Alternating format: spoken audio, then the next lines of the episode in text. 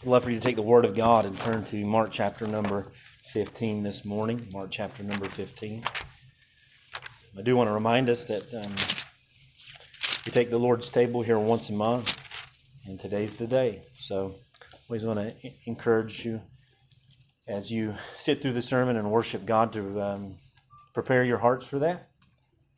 And it's always a time of encouragement. Even uh, Nathan this morning during Sunday school reminded us of just the encouragement in the Lord's table as he used it as an illustration. Um, we also want to just prepare our minds and, um, and approach it faithfully as we're reminded of, of the Lord's work uh, on our behalf in the cross. So, so you prepare your hearts for that. But we will pick up our reading and where we left off last week, and we are coming to a close. And we've spent close to a year and a half, if not more. I've not been counting, but um, but it's been a while here in the book of Mark, and I trust that it's been a blessing to you if you've been with us. And if not, we've just taken this um, book verse by verse, and uh, this morning the text chooses us, and, uh, and we're praying that the Lord would have a, a word for, for each of us this morning. If you if you're willing and able, let us rise for the reading of God's word out of reverence for it. And we'll read the first 15 verses of Mark chapter number 15. The word of the Lord says this Immediately in the morning, the chief priest held a consultation with the elders and scribes and the whole council. And they bound Jesus, led him away, and delivered him to Pilate. And then Pilate asked him, Are you the king of the Jews?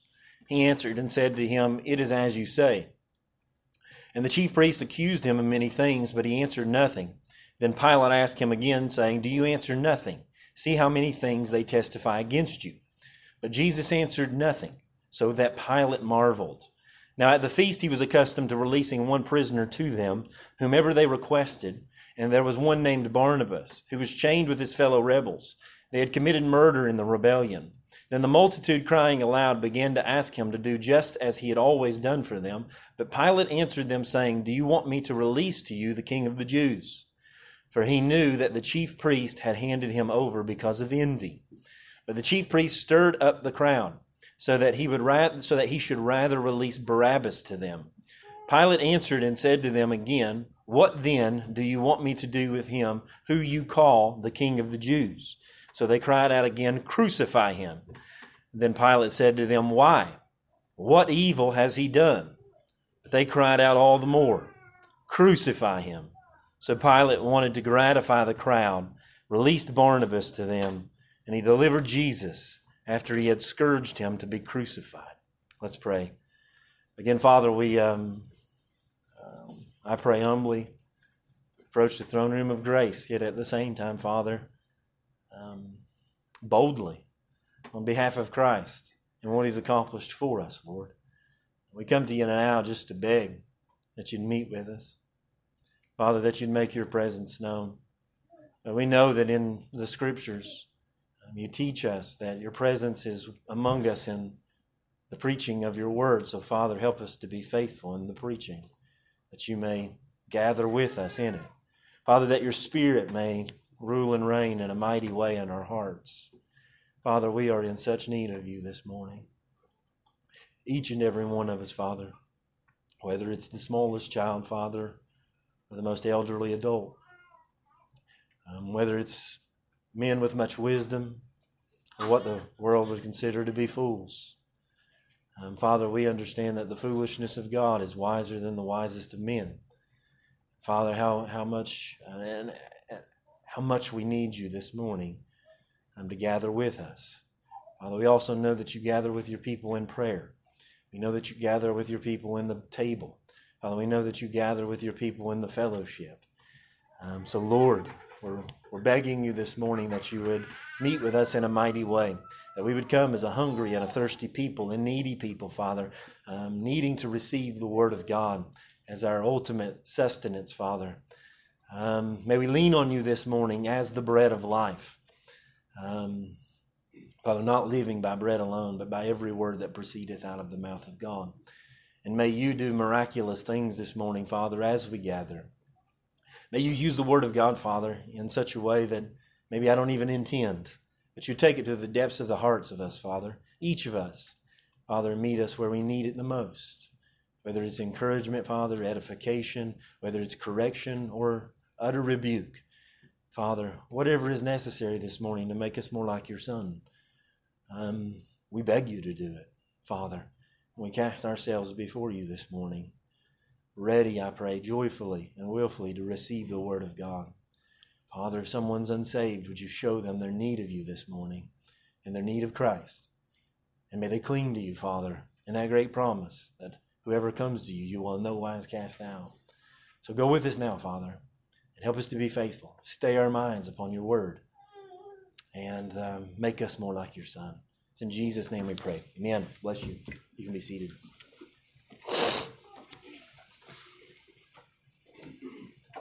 Uh, once again, we pick back up in probably um, what we should consider to be the most monumental week of human history here in Mark chapter 15.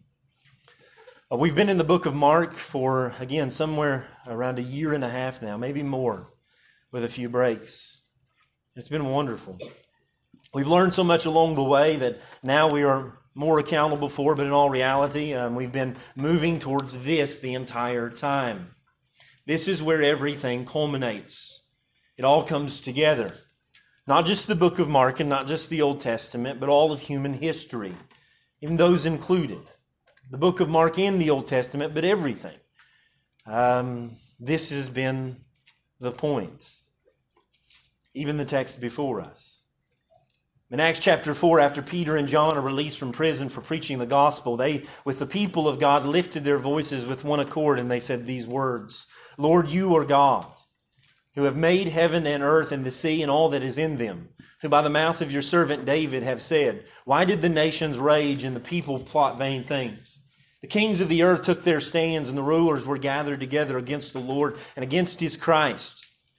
For truly against your holy servant Jesus, whom you anointed, both Herod and Pontius Pilate, with the Gentiles and with the people of Israel, were gathered together to do whatever your hand and your purpose determined before to be done. Today, we'll meet many of those people, actually, all of those groups. It's important to remember that when we do, that they're acting, but acting according to God's purpose and God's plan. John even writes in his gospel in John chapter 19, as Jesus remained silent before Pilate, he says to him, Are you not speaking to me? This is Pilate to Jesus. Do you not know that I have the power to crucify you and the power to release you? Jesus answered him, saying, You could have no power at all against me unless it had been given to you from above. That Pilate acts according to the counsel of God and the authority of God. And in the language of the Assyrian king in Isaiah chapter 10, yet he does not think so. That he acts according to the plan of God, yet retains his free agency to do what is in his own heart, yet he doesn't understand that the heart um, of the king is in the hand of the Lord and he turns it whithersoever he desires. There's an old Dutch theologian by the name of Klaas Schilder who said these words. He says, It is impossible for people who are willing tools in Satan's hand not to know that in their follies a scheme, a plan conducted by both hell and heaven is realizing itself. And that's exactly what we see before us. That the plan of both heaven and hell are realizing itself in the cross. Sadly, to hell's realization, though, it had no plan at all. It was God's plan all along. And that's what we read this morning. If you've been with us, you'll remember that at this point in the text, our Lord has been arrested in the Garden of Gethsemane. At this point, the disciples have totally abandoned him, Peter included. He's been led away by the religious leaders. They led him away by utilizing Roman power and a Roman cohort. And by now, they've tried him before Annas and Caiaphas, the high priest. And while it's not in Mark's gospel, there's also a third phase of the Jewish trial in which he stands before the Sanhedrin later in the day, uh, possibly just to make it formal. You'll remember that it was illegal to, to try a man at night, especially um, related to the sentence of death. It was, it, but really, it was all just an abuse of justice. It was a, uh, the whole trial that we've seen so far of Jesus, according to the Jews. It's just, um, it's, it's, it's a horrific display of hypocrisy to the core. Um, it's, it's dark, it's, it's illegal, it's, um, It's, it's, it's a sham. What's the conclusion? The, the conclusion was already made before the, before the trial ever even started that, that Jesus was worthy of death. His crime, blasphemy. Mark chapter 14, I believe it's verse 64 says. And after the verdict is given, our Lord is spat upon, he's blindfolded, he's beaten, he's bruised, he's mocked. And there is a brief subplot um, from Peter's denial following that. And then we enter into Mark chapter number 15 and verse number 1. And we begin with accusations against our Lord. The text begins emphatically, as Mark often does, with this term that is uh, some, it's his MO, it's his way. You'll remember that the book of Mark is, is fast paced. He's, it's like a snapshot. It's like a, a newspaper article and, and it's quick and it's to the point. Um, and it's fast. And it's, he uses his favorite word here immediately. That's again, that's Mark's, um, his, his MO, his mode of operation. Um, but in all reality, it is fast paced. It's, it's needful for us to grasp the succession of the events. This, this is happening fast. I mean, it's moving one place to another within, you know, 12 hours or so. He's going to be tried three different times by the Jews and three different times by Rome. And by you know, the end of the day, 3 o'clock in the afternoon, he's going to be murdered and crucified, the fastest trial that probably happened in Jewish history, um, especially with a capital punishment. Um, and that's what the text is. Mark is very um, quickly paced, but rightfully so. So we pick up in 15, he says, immediately in the morning. And the term there, morning, it seems like a general term to us. You may have a translation that says early, um, but, but but in the original language, the idea is very specific. This is probably happening around 5 to 6 a.m. in the morning. Remember that the cock crowed, that Jesus was in Gethsemane at midnight. Um, he spent an hour to two hours in prayer. The final cock crows probably um, later in that morning, um, around 3, 4. Um, some, some even argue around 5 or 6. It, it, it's almost as if, if the cock crows, according to some um, Christians throughout history, and after, as Peter is, as Jesus is going away, um, the cock is uh, crowing. The rooster gives its last. Peter looks at Jesus, and he's been taken immediately to Pilate. Um, the, the, the, Roman, uh, the Roman uh, government was notorious for starting their proceedings, legal proceedings, as early as possible. They wanted the rest of the day to live um, an ecstatic part of life. And they would often begin at the very um, break of dawn. So 5 to 6 a.m. is where we're at. Jesus has been up all night. The disciples have been up all night. And the Jewish people, after their um, sham and circus of a trial, the illegal proceedings, they bring our Lord, the text says, immediately in the morning, the chief priests had a consultation with the elders and the scribes and the whole council, and they bound Jesus, led him away, and delivered him to Pilate the chief priests, the elders and the scribes and the whole council, this would have been the Sanhedrin, uh, once again finalized the verdict and what they would charge our Lord with and their argument for Pilate, this Roman procurator, this Roman governor.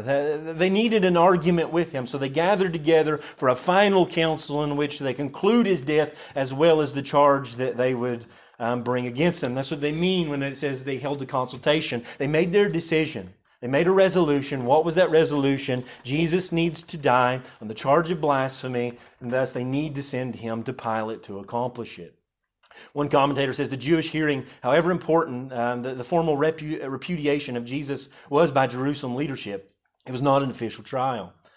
Um, in that there was no formulated charge, and the Sanhedrin did not have the power to execute a sentence of capital nature. It was rather a search this was the Jewish trial. It was rather a search for a plausible charge to bring against Jesus at an official trial, which on a capital charge must be held before the Roman prefect, who alone could pronounce a death sentence. So, so the idea is this they've charged him with blasphemy. They've bound him and they must lead him away. John's gospel actually tells us as, as they come to um, Pilate, Pilate says, so, so what? Essentially, and I'm paraphrasing, and, and I'll give you the quote here in just a few moments. The text is not immediately before me, but but the idea is is that they've brought him to Pilate, and Pilate says, "Okay, go charge him yourself. He's broken your law." And the Jews, the Jewish religious leaders, look at Pilate and say, "We cannot put him to death according to our law." So what needed to happen is that they needed they resolved to take him to Pilate. Why? Because they needed Pilate to carry out the end, and the end was death. Rome uh, was to, was the only one, according to Jewish law, uh, or at least tradition, under Roman authority that could carry it out. So they bring him to Pilate. Pilate was the governor of Judea during that time. He was um, placed there by Emperor Tiberius, and Pilate would have been um, the man who had uh, full power of whatever military might he desired. Under the rule of Roman power, he had the power of the sword, of life and of death. He had the sovereign power in all areas of justice. And he could have wielded that sword of, of justice, or he could have wielded the mercy of his hand. And we'll see that in just a few moments. But John 18 29 is the portion that I just referenced. You read these words. Pilate then went out to them and said, What accusation do you bring against this man? And they answered and said to him, If he were not an evildoer, we wouldn't have delivered him to you. And then Pilate said to him, You take him and judge him according to your law. And therefore the Jews said to him, It's not lawful for us to put anyone to death. So here we are, they've brought him before uh, the highest court in the land, in some sense, that could deliver a capital punishment. Verse number two. Pilate asked him, Are you the king of the Jews? Again, Mark is going to rush through this. I would encourage you to go to Matthew 27, to John 18 and 19, as well as Luke chapter 23 to get the entirety of the picture. Um, but in Mark's gospel, we have him coming before Pilate, and immediately Pilate asks him this question Are you the king of the Jews? And his answer is, It is as you say. Pilate's very question reveals the nature of the charges that are brought before him. Um, they couldn't, eh, eh, eh, if you, if you think about it, as we went through the book of Mark, nowhere in the book of Mark, nowhere in any of the Gospels, have you ever heard Jesus, nor his disciples, or the Jewish people ever refer to our Lord as the King of the Jews. The reason is, is that during the consultation, during the trial, they need, they have a charge, they need to bring a charge that, that will stick. And, and blasphemy won't stick with Pilate. Um, Pilate doesn't care. Pilate is a blasphemer. Um, he's a pagan. He could care less. Go judge him according to your law. So what they have to do is they have to tailor it towards um, the idea of Roman treason. So they title our Lord not as Messiah, not as the Christ, but as the king of the Jews. Uh, one commentator says the blasphemy which confirmed the Jewish leaders' view that Jesus must be executed must therefore be adapted into a charge with a more political tone which a Roman governor could understand and would be obliged to take seriously. The task was not difficult, since the central issue of Jesus' hearing had been the claim to a special authority overriding even that of the properly constituted Jewish leadership. And in that connection, Jesus had not only willingly accepted the title Christ, but had gone on to arrogate himself as an even higher authority. True, the terms of his claim had been theological rather than political, but they provided ample basis for a charge that he was claiming royal authority among his own people. And such a claim under Roman occupation would naturally have been seen as treasonable, placing Jesus within the category of a nationalist. Following Judas of Galilee rejected Roman rule as incompatible with the status of the people of God. And in Luke chapter 23, we see more fully the charges that they bring against him. And they begin to accuse him, Luke 23 says. We found his fellow perverting the nation, forbidding to pay taxes to Caesar, saying that he himself is Christ, a king. And you see what they've done. No longer is it the charge of blasphemy before Pilate, but, but they have to raise the stakes to high treason. He's not paying taxes. He doesn't pay tribute to Caesar. He doesn't believe that Caesar is God. Later on, um, he's, they're actually going to argue and say that, that only God that we have is Caesar. And they say this man claims to be a king. In some sense, he sets himself as, as, as, as in opposition to um, Rome, as, to Caesar, to you. He speaks of anarchy and rebellion and sedition. He doesn't pay taxes, he doesn't pay tribute, and the only God that he has is another God, not Caesar. Later on in John chapter 19, in verse number 5 through 15, you'll actually read of an account in which Pilate wants to let him go. But in verse number 12, this is what they say. From then on, Pilate sought to release him, but the Jews cried out, saying, If you let this man go, you're not Caesar's friend. Whomever makes himself a king speaks against Caesar. When Pilate therefore heard that saying, he brought Jesus out and sat down uh, in the judgment seat in a place that's called the pavement. And now it was the preparation day of the Passover, and about the sixth hour. And he said to the Jews, Behold your king. But they cried out, Away with him, away with him, crucify him. Pilate said, Shall I crucify your king? And the chief priest answered and said, We have no king but Caesar that the chief priests press Pilate and manipulate him in such a way that makes him fully aware that if Jesus is set free, and then he will be accountable to Caesar when, they, when he leads a Roman when he leads a Jewish rebellion against Rome.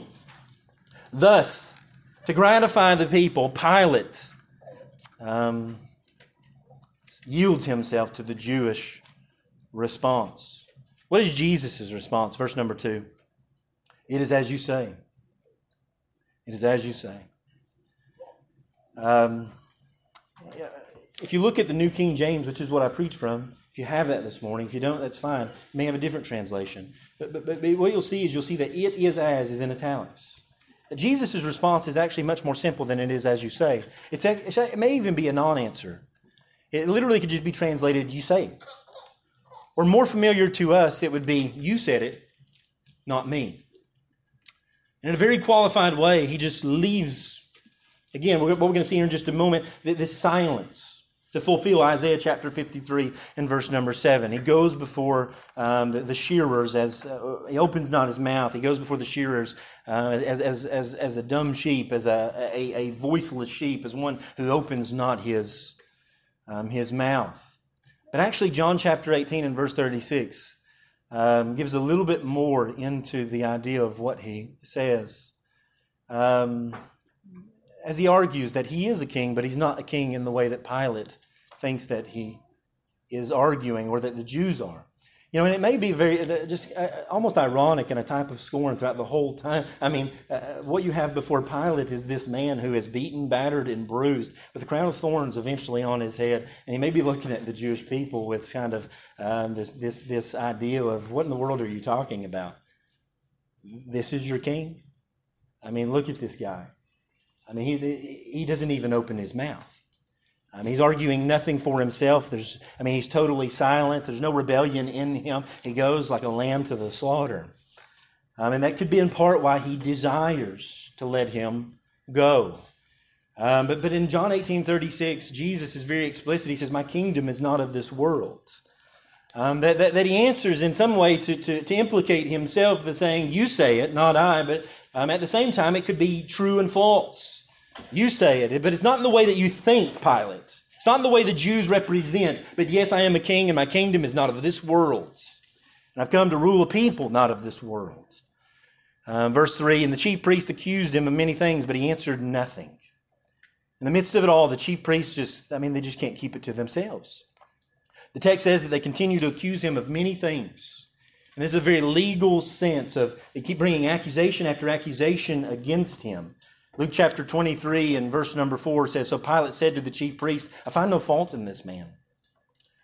Um, I find no fault in this man. In Luke 23 5, as a result of that, this is what they say. The text says, But they were more fierce, saying, He stirs up the people, teaching throughout all Judea, beginning from Galilee to this place. In other words, they keep on insisting. As he three times comes back and says, I find no fault in this man. He's guilty. He's a rebel. He's seditious. He's a threat. He, he, he stirs up the people. He's, he's, he's leading them against us and against you. You have to do something.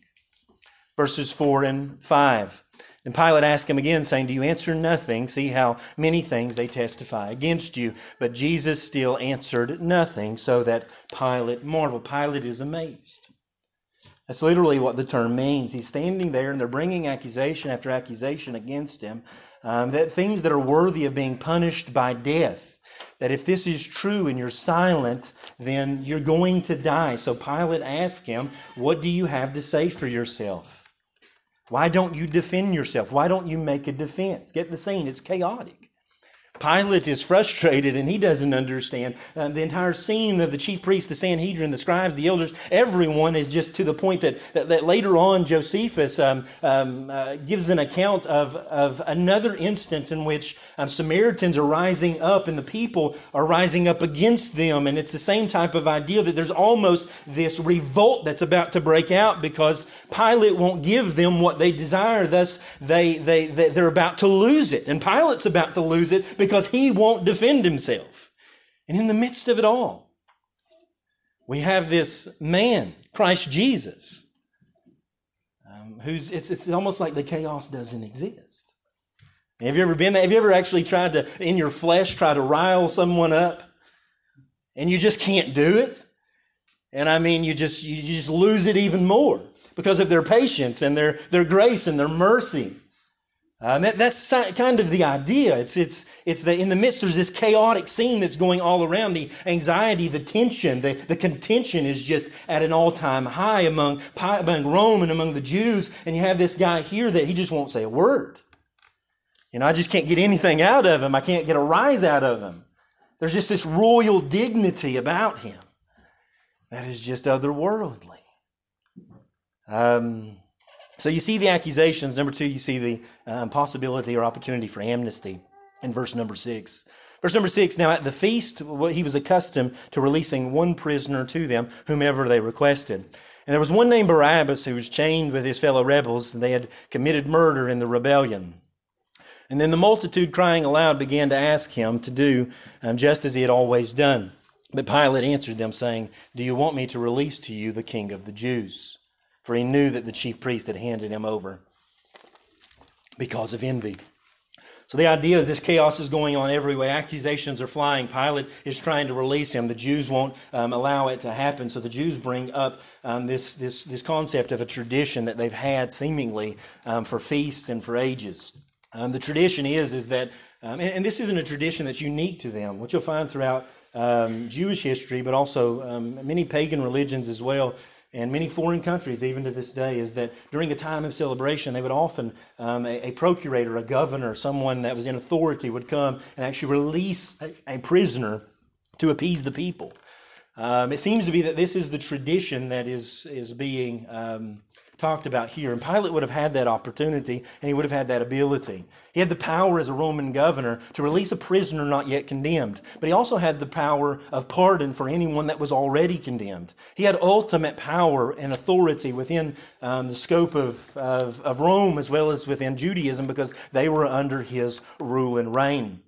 And it appears that, um, that, that, that, that the Jews want to utilize this tradition to free uh, Barabbas, a man by the name of Barabbas, but to condemn Jesus to death.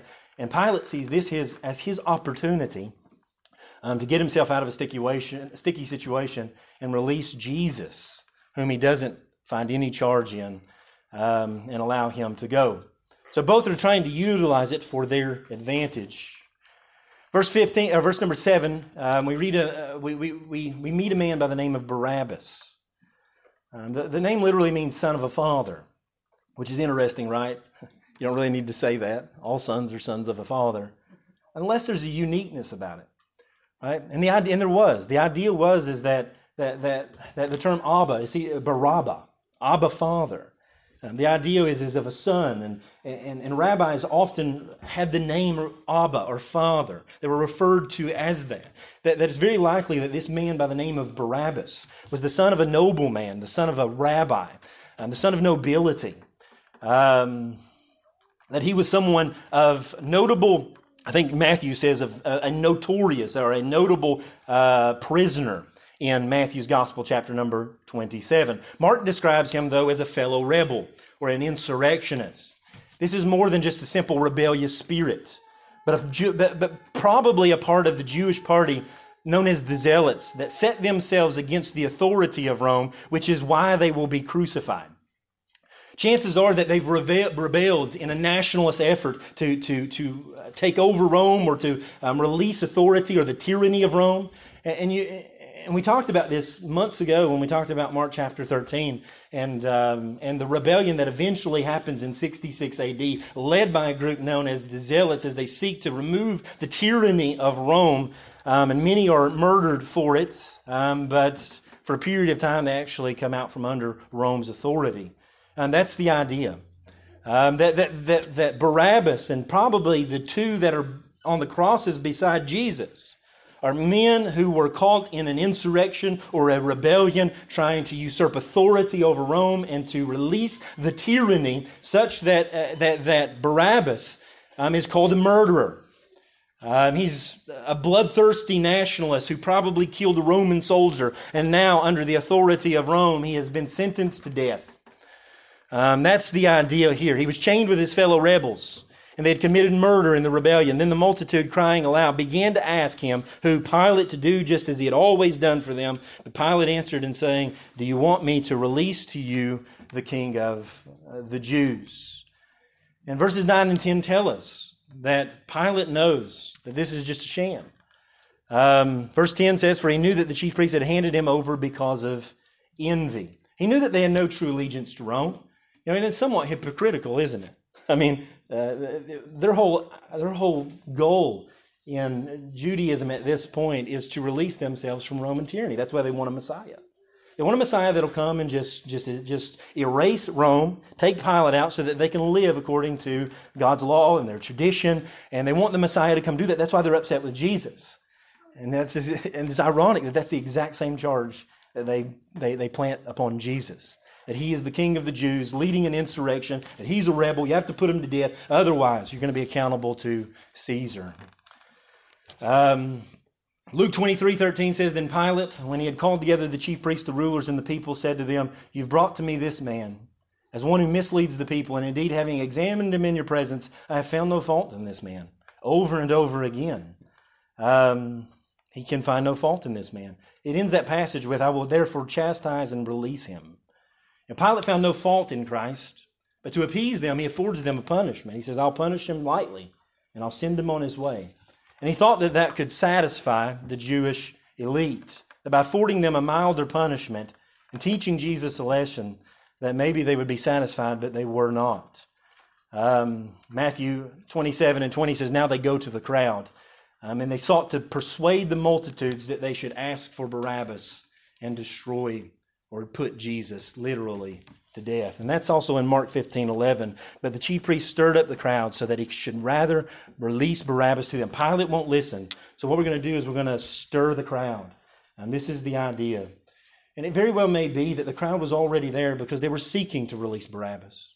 And Barabbas possibly would have been like a hero. You know, I used to wonder as a young man and even as a later as a Christian how in the world they could release a murderer and take Jesus. But the reality is, is that he wasn't, he probably wasn't a murderer to them. That he was a hero.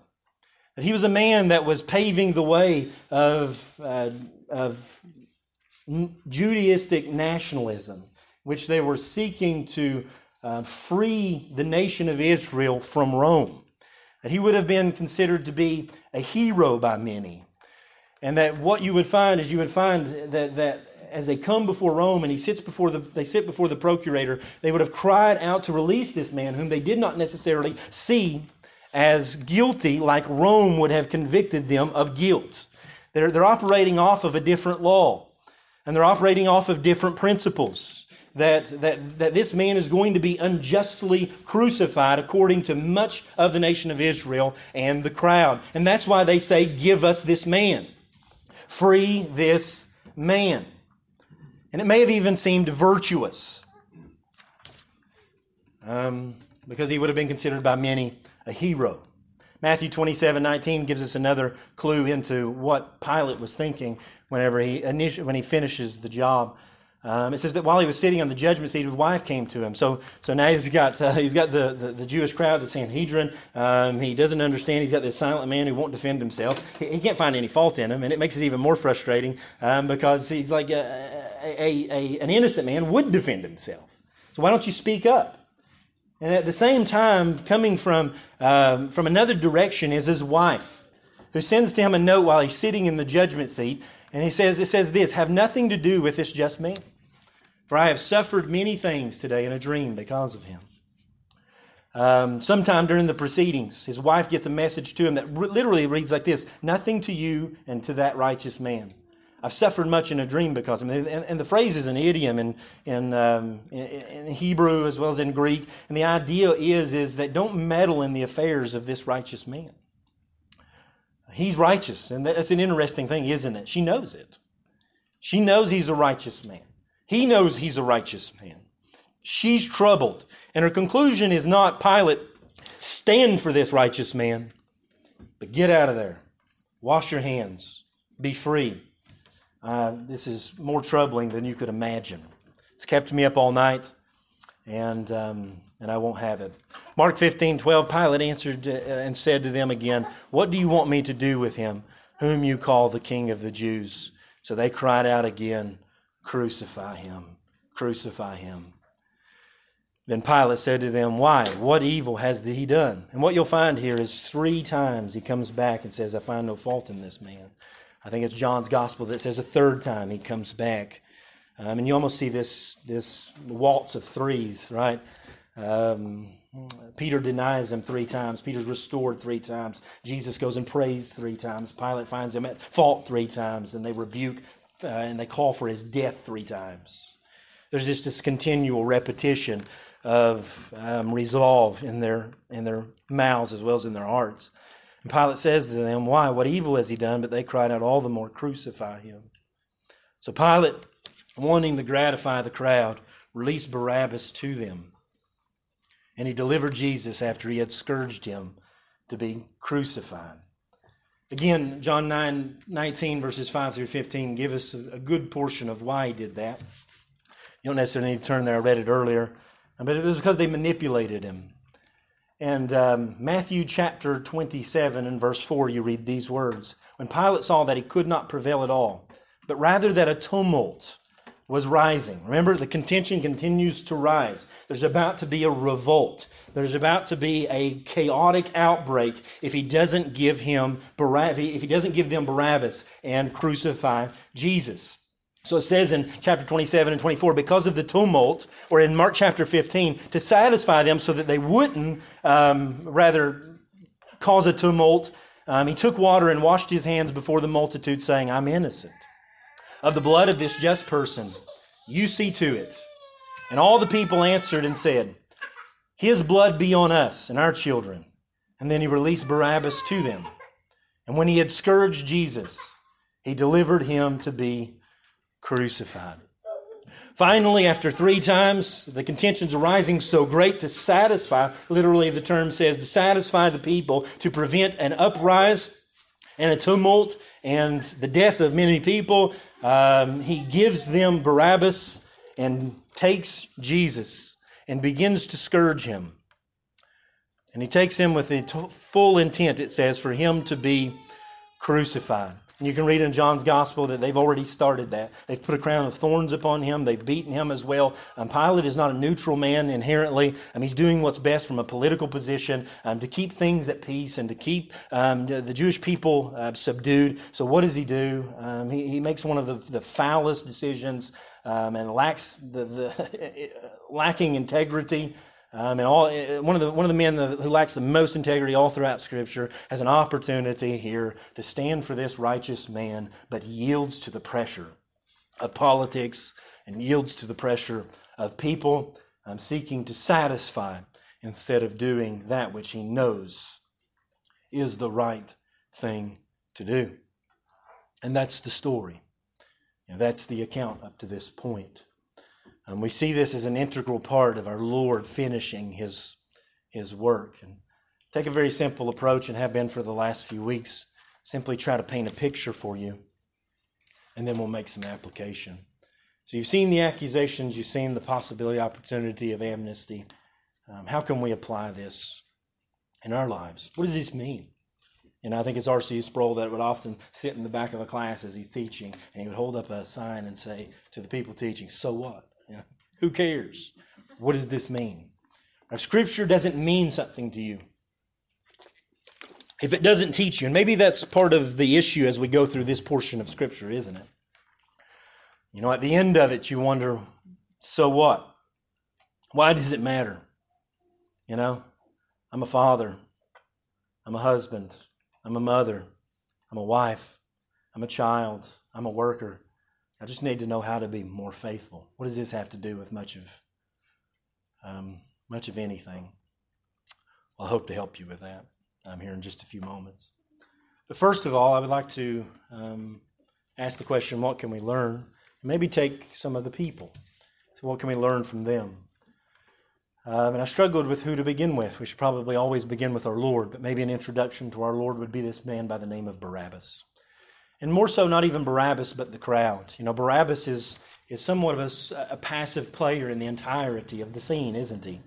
It doesn't seem that he's, he doesn't seem to be one that's actively engaged. It doesn't seem to be one that is putting himself forward. It doesn't seem to be one that is really trying to promote himself for freedom, although you could speculate that. It's not clearly in the text that he's a, a passive player in the scene, that really um, the, the issue with Barabbas doesn't come inherently from Barabbas, but from um, the crowd. And you'll remember that I said that, that Barabbas' names, uh, his name literally means the son of a father, that he was most likely the son of a rabbi, a notable man, a man of nobility with respect and rank among the Jewish people. Interestingly enough, there are some ancient manuscripts that also have this man's name as not only as Barabbas, but as Jesus Barabbas. That Jesus would have been like Joshua, which would have been a common name. Hundreds, if not thousands, of Jewish people there in Judea, Jerusalem, and spread all throughout the world would have had that name. It was somewhat of a, a unique name in that it meant Jehovah saved, and there was some, some prophetic um, imagery that is attached to our Lord, but, but also it was simply a common name. Such that, that many people would have that name as well, the son of a, of a father. Jesus, Barabbas, is very well um, could have been, and there could have been some confusion in there. Many Christians actually speculate that whenever they're crying out for Barabbas, that they could have very easily have been saying Jesus, and that's why Pilate keeps coming back and saying, uh, in some sense, what man? And do you want me to release you, the King of the Jews, more specifically? Because that's the man that you have uh, have have um, branded. Either way, um, you see somewhat of a contrast here between Barabbas and Christ, and it may very well be uh, the intention of the, of the providential and supernatural hand of God that He wanted to bring before our eyes. A contrast between two Joshuas, between Barabbas and between Christ.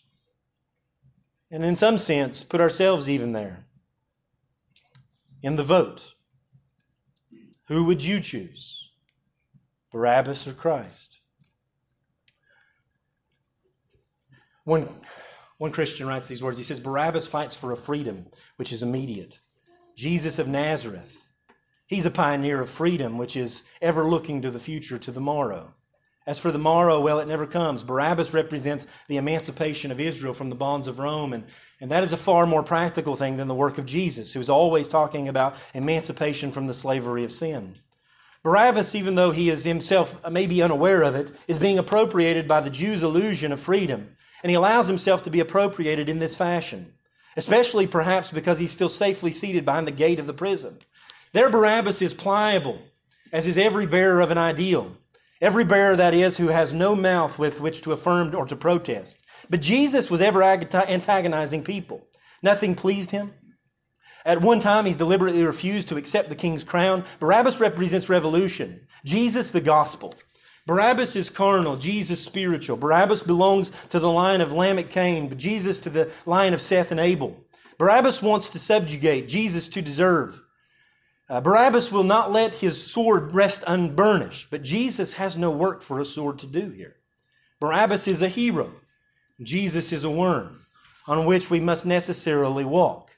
Though we tread ever so lightly of Jesus, we we feel like saying, not so of Barabbas. He goes on to say that the one name of Joshua is now developed into two different directions, though these two candidates. Jesus of Nazareth redeems us from sin, does the redeeming of by means of justice. And by earning that justice is a strenuous struggle with God. And Jesus Barabbas redeems from worldly tyranny. Does the redeeming by means of imposed force or rebellion. and without once thinking about earning redemption in a struggle with God or a requisite of satisfying God. Um, Jesus of Nazareth first effects a spiritual redemption. And only after that has taken place does the renewing power realize itself in a visible world. But the redemption of Barabbas is a purely pragmatic incident, which takes place according to the law of the flesh. He goes on to say the pairing of the two names represents the great concealment of the Word of God. One can distinguish the true from the false Jesus only by faith and according to the Word. Joshua Barabbas and Jesus of Nazareth are listed together. These names constitute a ballad in which self redemption, by means of one's own power, and redemption through grace are placed next to each other. Salvation without humiliation and salvation by way of humiliation are placed in juxtaposition. Barabbas sacrifices others. The Nazarene sacrifices himself. The one acts in the visible world, the other in the invisible. The first stands for revolution, the second for satisfaction. The former pleases the heart, and the latter offends it. All this the heart of Pilate and of whatever is human puts together upon a single ballot. And who do the people choose? Salvation by force or salvation by humiliation? By revolution and revolt? Um, and the heroes of this world? Or by sacrifice and service? Um, here we're we have two men brought before the people, and the people must choose. And this choice did not last a mere few minutes, but the question of the ages is embodied in these men. We know which the world receives Barabbas. Why? Because the world values immediate reward. A kingdom of this world, a kingdom now, emancipation from the tyranny of this world, a tyranny of authority that is over us. The world hates Jesus of Nazareth, consequently. He's worthless. He's a nobody. If they respect him at all, he's relegated to nothing more than a, a, a position of a simple preacher of love and a good teacher, a rabbi. But when the world begins to see what the choices are and measures Jesus of Nazareth, they say, We will not have this man rule over us. They don't want emancipation from the slavery of sin and liberty to serve God. They want emancipation from any authority, from the slavery of sin, uh, for any authority to have the liberty to sin in whatever capacity that they desire, even in a religious capacity. You see, that's what they wanted. This is more than just crucifying Jesus. This is give us a man who will rule over us. They give us a man that'll lead the insurrection. Give us a man that'll lead the rebellion. Give us a man that will release us from tyranny. Because clearly this man won't. Um, this man offers something different. This man um, gives all the evidence of Messiah, gives all the, I mean, all that he'd ever done for Israel was grace. I mean, it was mercy, untold. I mean, he lives three and a half years of just healing the sick and preaching the gospel and going to, to, to, to the places of poverty and reaching down and, and, and, and, and, and healing and, and, and, and soothing and extending grace and extending mercy. And, and, and, and it culminates here in just utter hatred of him. You know? And they're willing to crucify him and they're willing to, to, to cast him under the bus of Roman tyranny and, and, and, and the greatest of, in, in, in, seemingly the greatest of deaths. And the greatest led by, the greatest of death preceded by the greatest of torture for the greatest of criminals. Um, why? I find no fault in this man. What has he done? Even a pagan idolater has enough eyes to see this is unjust and it's not right. And this man needs to go free. But they would not have it. They would not do it. Their eyes were so blinded and hatred so filled their heart and their desire for a kingdom according to their own, their own, their own effect and their own resolve and their own resolution was so much so that they murdered the Christ. And listen to me, the, the, the question today um, is not so much who do you choose, Jesus or Barabbas? Because the reality of this text is that you would always choose Barabbas. That's the point. Jesus stands there alone. Even the greatest of men, according to, uh, according to those days and according to our, um, our um, comprehension, men like uh, Matthew, men like John, men like James, men like Peter have all abandoned him. And I know that we like to think that if we had been there in the crowd, I know it's like Nazi Germany. We love to think that, that we look back with such disdain for those people and what happened in Nazi Germany, and we like to cast them somewhat under the bus, and, and, and in some sense, morally, rightfully so, but we do it with somewhat of an arrogance and a pride, thinking that had we been there in the crowd, we would have been one of those, those, those few brave, courageous men who would have stood against um, Hitler, who would have stood against Nazi Germany, not realizing that had we been in the crowd, we too would have probably cried out, Crucify him. That that's the point. Jesus stands as Savior alone. And that all of mankind cries out in his heart and with his mouth, Crucify him, kill him. Why? Because we will not have this man rule over us. Give us Barabbas. Give us a man who will lead our way. Give us a man who will be a hero. Give us a man that will release us from any authority so that we can live our lives according to our desires and according to our nature. They didn't really want Barabbas. They wanted no man to rule over them. They wanted to serve their pagan um, form of Judaism. They wanted to serve their idolatrous nature, and they wanted to serve their God in any way. And they wrapped it up in a spiritual present in such a way that, that, that, that it made it sound even somewhat righteous. That that's the point. You know? That all of mankind stands condemned because all of mankind condemns the Christ. And had we been there, we too would have denied Jesus. We too would have, apart from the grace of God and the spiritual working of the Word of God, that, that that's the point. You know, not that there's some virtuous here today that would have stood for Jesus and cried out and even went to the death and hung there on this cross with him. That the only people that are there beside him too are murderers and rebels in need of salvation. And it won't be 40 to 50 days in which that, that very um, thought is, or that very principle is brought to light. Acts chapter 2. You know, Jesus dies, he's resurrected. Man, and just a, a work of God is done in the, in the, in the lives of, of men like Peter. Peter stands up in Acts chapter 2 and he says these words Men of Israel, hear these words. Jesus of Nazareth, a man attested by God to you by miracles, wonders and signs which God did through him in, in your midst, as you yourselves also know.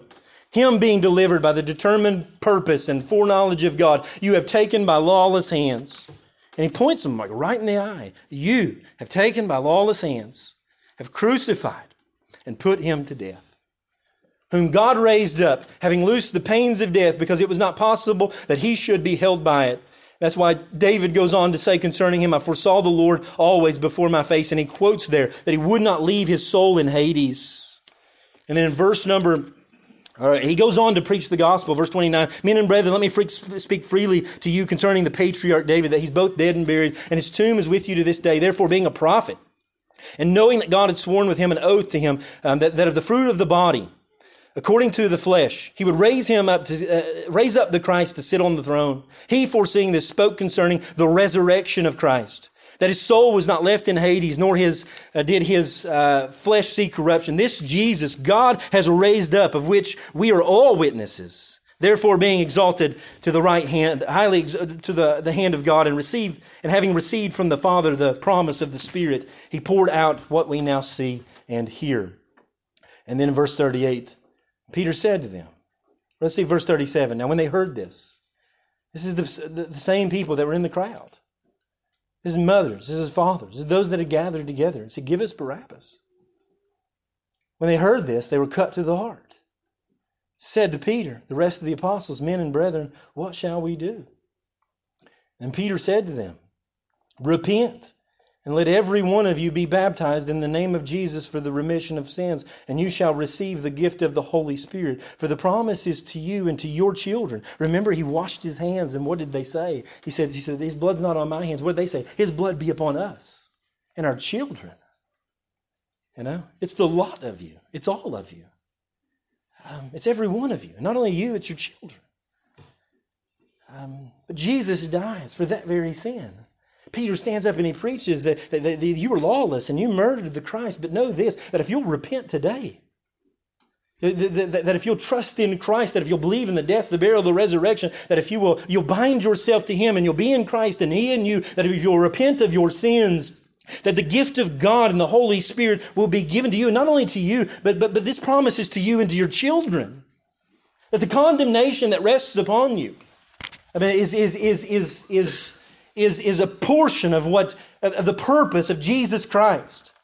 That's the point. The point is not today, you know, uh, who would you, who would you cry out for in the crowd? The, the, the, the reality is, is that you would have cried out for Barabbas. And that that's exactly why Jesus needed to die. And that you and your children and that this nation and every nation throughout every generation up until the return of Christ needs Him. That we're all murderers by nature, that we're all sinful at our core, that we're all corrupt, and that we all desire for, not for Him to rule over us, but that through His death, through His burial, and through His resurrection, um, even the most heinous of sins can be forgiven. You know, like what is the worst sin that you could ever think of? I mean, some of you, that's abortion. You know, it is, man. It is. God, it breaks my heart every day to drive past that place. Sometimes I avoid it because of that. It's hard to go out there. Homosexuality. It's an abomination of the Lord, I know. We love to harp on that. But what about murdering the Christ? What about crying out Barabbas? Release us from the tyranny of this world.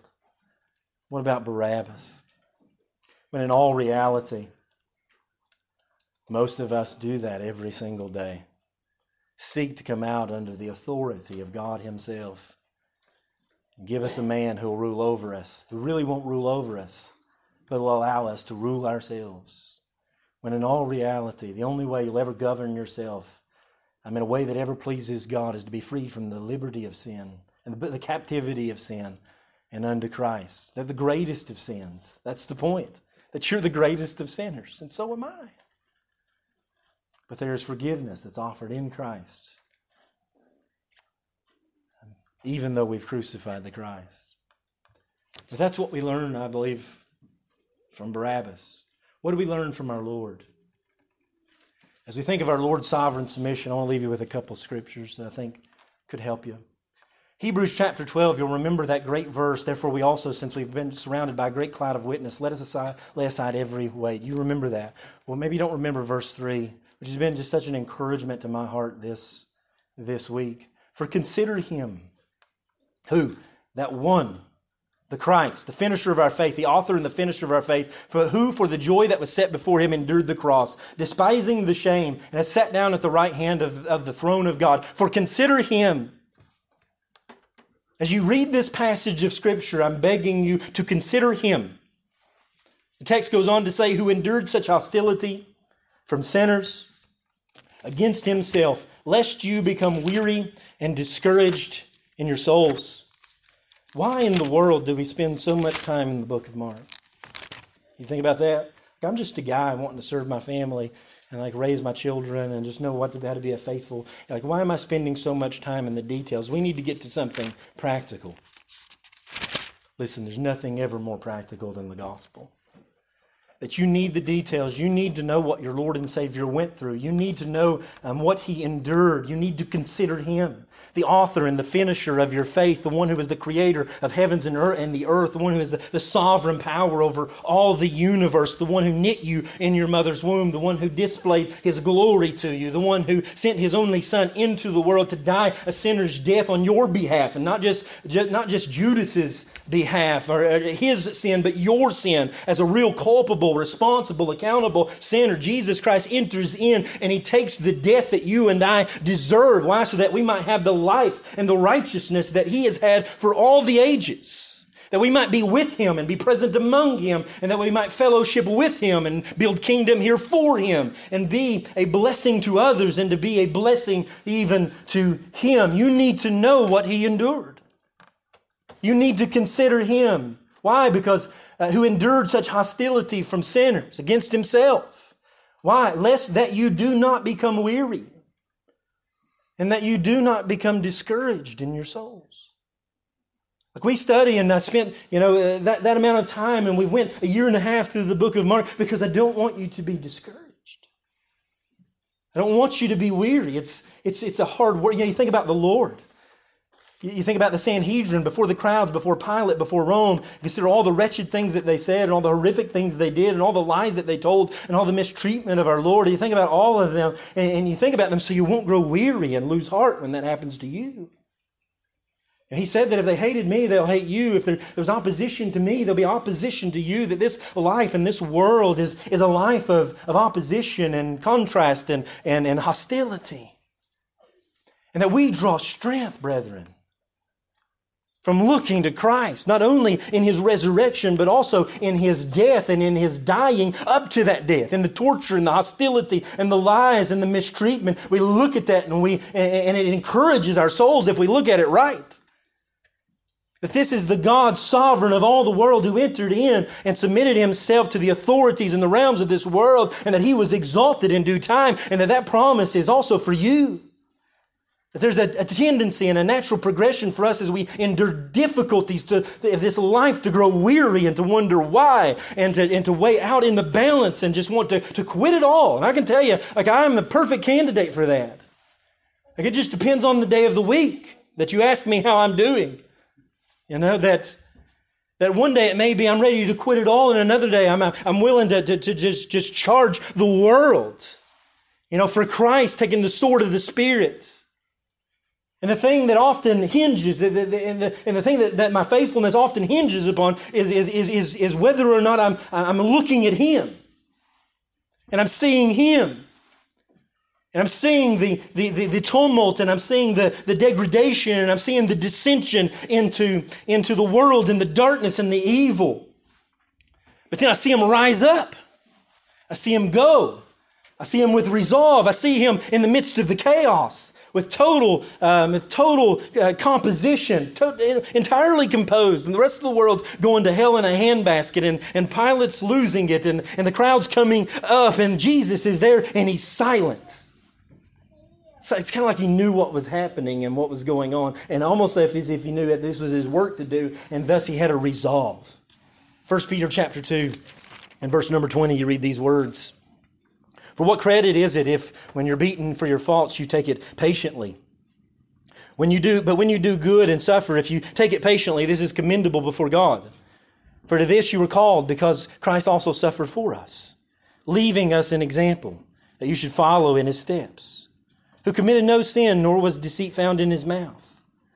Who was, when he was reviled, did not revile in return. When he suffered, he did not threaten, but, but committed himself to, to him who judges righteously. Who himself bore our sins in his own body on the tree, that we, having died to sins, might live for righteousness, by whose stripes we are healed. For you were like sheep going astray, but now return to the shepherd and overseer of your souls. Could it be that Peter is telling us that we were called for patient endurance? Peter tells us that the Lord Himself left us a pattern. Lord, how did you do it? How did you get the resolve? How did He endure it? How did He go? How did He maintain composure? How do you say He's God? Now, that's true, but He's also man. That's why He agonizes in, in the garden. That's why He sweats drops of blood. That's why He comes to the end of Himself. How did you do it, Lord? In your humanity. What, what gave you the resolve? It may have been what Peter tells us here that he kept entrusting himself to the one who judges righteously. One of the things that should compel us to endure the wrongdoing that is done to us on, on many days, and if not some, some weeks every day, to compel us to endure with patience and persevere under hostility and antagonism by our family, by our coworkers, by the world around us, by the tyranny um, of, a, of, a, governing system, by, by, by, by you name it. The way that we will endure is the way that Christ endured, and that he entrusted himself to the one who judges righteously. That one day all the books will be opened and every account will be balanced. Peter says, just as Jesus, how do you stand before Pilate and not say anything? I mean, especially as a righteous man. He had the right to stand up and to make a, a case for himself, but he doesn't. How in the world do you do that? Because I entrust myself to the one who judges righteously. Pilate, as much of a king as he thinks he is, he's a peasant and a pauper. He's, he's the dust of the earth. He entrusted himself to the King of Kings and the Lord of Lords. He entrusted himself to the Father. He entrusted himself that he would be judged righteously, and that when he stood before the Father on that day, he would give himself um, a, a, faithful, um, a faithful life, and thus he would be exalted in due time and given a name which is above every name and exalted to the very right hand of God the Father. How do you do it when the Jews are there and they're just lying about you? You know? I mean, just time and time again, accusation after accusation, and whenever they, whenever one falls, they just come out with another lie. Like, how do you deal with that? How do you deal with that at work? How do you deal with that in the home? How do you do it and not lose it? How do you maintain composure? You trust that there's a God in heaven who will one day balance all the books and that every man will be accountable. Thus, you don't take vengeance for yourself because God Himself will repay. You know? Like you just submit yourself to Him. You, know, you, you don't worry about everything that's going on. Well, what if this thing happens, or what if it goes down that route? You ask the question, like, what is what is required of me? You know, that's something that I've had to ask myself, and in every realm of life over the last few years it's been the most important question in my life. What does God require of me? Not do you, not son, what do you want to do with your life? You know, what do you want to be when you grow up? You know, what do you what, what do you hope is out in the front? No, no, no. What what is required of you to be found faithful? You know, because you can do a lot of great things and you can spearhead a lot of great, um, uh, uh, you know, um, establishments and, and, and pursuits, and you can be a great pioneer. But what if you're pioneering the wrong thing? You know, at the end of the day, like how can I, as a father, think that, you know, actually know that what I'm doing is what is, is, is something that, that, that, that should encourage my soul, you know? Like as a father, how can I look at my, my life and, and, and, and seemingly be somewhat obscure and according to the rest of the world a waste? How can I look at that and just, and just, just, just take it by faith, you know, and just, and just know that, that when I stand before God, that, that, that, that He's going to give an account. That's how you stay faithful. You look at your, your, your, your, wife and you look at your children and you look at your career and you look at your church and you say, and these are things God gave me. You know? Like, I don't care what the world says. I don't, I'm not feeding off of their lives. I don't, I don't care what they say about the family. I don't care what they say about my children. I don't care what they say about the church. I don't care what they say about my doctrine. I'm, I'm, I'm, I'm, I'm holding myself uh, accountable to the one who judges righteously. Thus, I can walk around with a smile on my face and joy in my heart, you know, and give uh, fist bumps and high fives all day long when the rest of the world is going to hell in a handbasket. Chaos is all around me. The lies are coming in, um, uh, in, in, in just multitudes and in greater volumes than I could ever calculate. And there's so much mistruth going on. I can know that what is before me honors and pleases God. And thus, I, I don't get weary. You know, Jesus, how did you do it? I didn't trust the world. I didn't trust the devil. I didn't trust the flesh. At the end of the day, I just grounded myself in the Word of God. I leaned a lot on the Spirit of God. I spent a lot of time in prayer and I just cast myself upon Him. That's what we learn from Jesus. That's what we learn from this. You say, but you don't know what they said about me. You don't know what they've done. I don't, it doesn't matter. Son, it doesn't matter.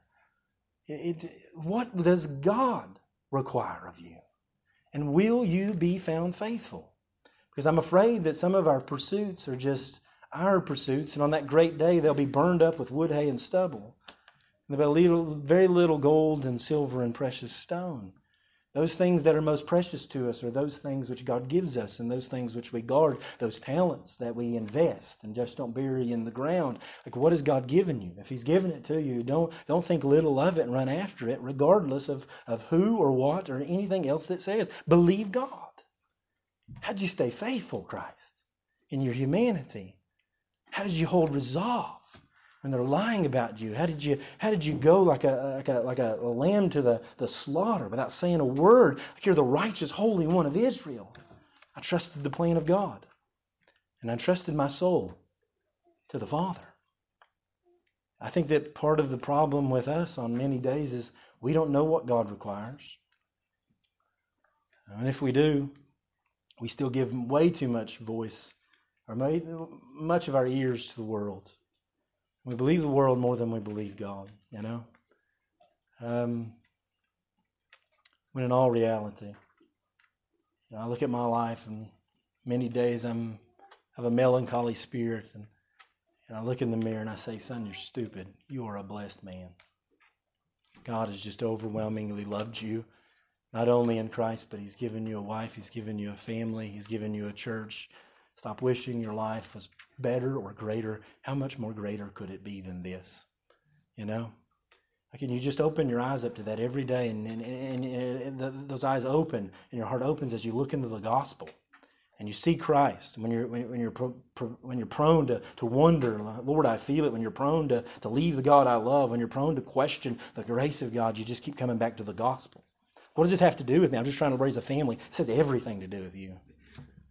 It says everything to do with you, you know? Because the how to's will be undergirded and promoted by the wise, you know? They say, in some sense, it's, it's even more important of why you do the things than you do than, than how. Um, because you can do the how right and get the why wrong. Stand before God one day and say, Lord, Lord, I did all these things in your name. And he's going to say, Depart from me, uh, you worker of iniquity. I never knew you. Why? Why are you a father? Why are you a mother? Why do you have your children? Why should you raise them up in the nurture and mission? Why are you working? Why are you laboring? Why are you fellowshipping? Why are you here this morning? You know? Why? Because you have a risen Savior who gave his life on Calvary on your behalf so that you'd live the rest of your days living and honoring and offering glory to Him, one day to die and quickly be forgotten, that you may leave a heritage that will be remembered forever in your children and in your church. Let us do that. Let us be that. This is in part, this isn't all, but this is in part what the gospel teaches us in Christ as He endured the lies and the sinfulness of the most wicked of all mankind. But let us not forget that had we been there, we too, such the grace of God that He would save anyone like us. So let us serve Him with the utmost heart and gratitude and joy in our souls. And when we're quick to grow weary, let us rush back to the cross and even prior. And let us look to the right hand of God even now. Let us pray. Father, we love and thank you and praise you for the privilege serving and honoring you. God, what a passage. What a glory in all of the depravity that we saw there, we saw a lamb totally composed. Uh, we saw a son, the very Son of God, with resolve, who trusted himself to you. He was not sitting before Pilate. He was not even there because he was accused. He was there because he had determined before the ages began to love a host of sinners that didn't deserve the grace of God. That he stood there as the very servant of Jehovah, the one whom Isaiah sings about, the one whom the Psalms recount. That he doesn't stand as a prisoner and he doesn't stand as a slave and he doesn't stand as a criminal there before Pilate. He stands as the servant of God with a resolve to take it and to finish the work. And we glory in that this morning. Father, we are so thankful for the privilege it is to know the King of Kings and Lord of Lords and Jesus as Lord and Savior. Father, may you ever remind us of the gospel. May you ever remind us of Barabbas. May you ever remind us of us. Um, may you ever remind us, Father, um, of who you are and what you came to accomplish on our behalf. May it strengthen us as fathers. May it give us resolve as mothers. May it help us to raise our children. May it give us a sense of value and worth and dignity as we find our identity utmost in Christ. Father, may we love it every single day. May we not believe the lies of the world, Father, but may we have some resolve to believe you. God, may we, as we are prone to get weary and discouraged, may you just continually bring to the forefront of our mind and the depths of our heart the great love wherewith you loved us in Christ. And may even the hostility of the world and the lies of, of, of the world and the deception of Satan even remind us as we look in the cross and we see that all of that happened according to your plan and according to your purposes to secure the greatest miracle of all mankind, the salvation of sinners, of whom we are chief and of whom we are gracious. Father, we glory in you this morning. And I just pray that each family that's here, each soul that's here, each child that's here, Father, that you would remind them of that. That you would show them the, the glory of the cross, and that you would remind them often of your holiness, but also, Father, of your love. That if they are in Christ, they will never be outside of that. And may they cast their cares upon you, um, the one who cares for us. Father, um, we leave this time to you now. And as we move forward with our communion and fellowship in the Lord, may you bless it as well. It's in Christ's name we pray. Amen.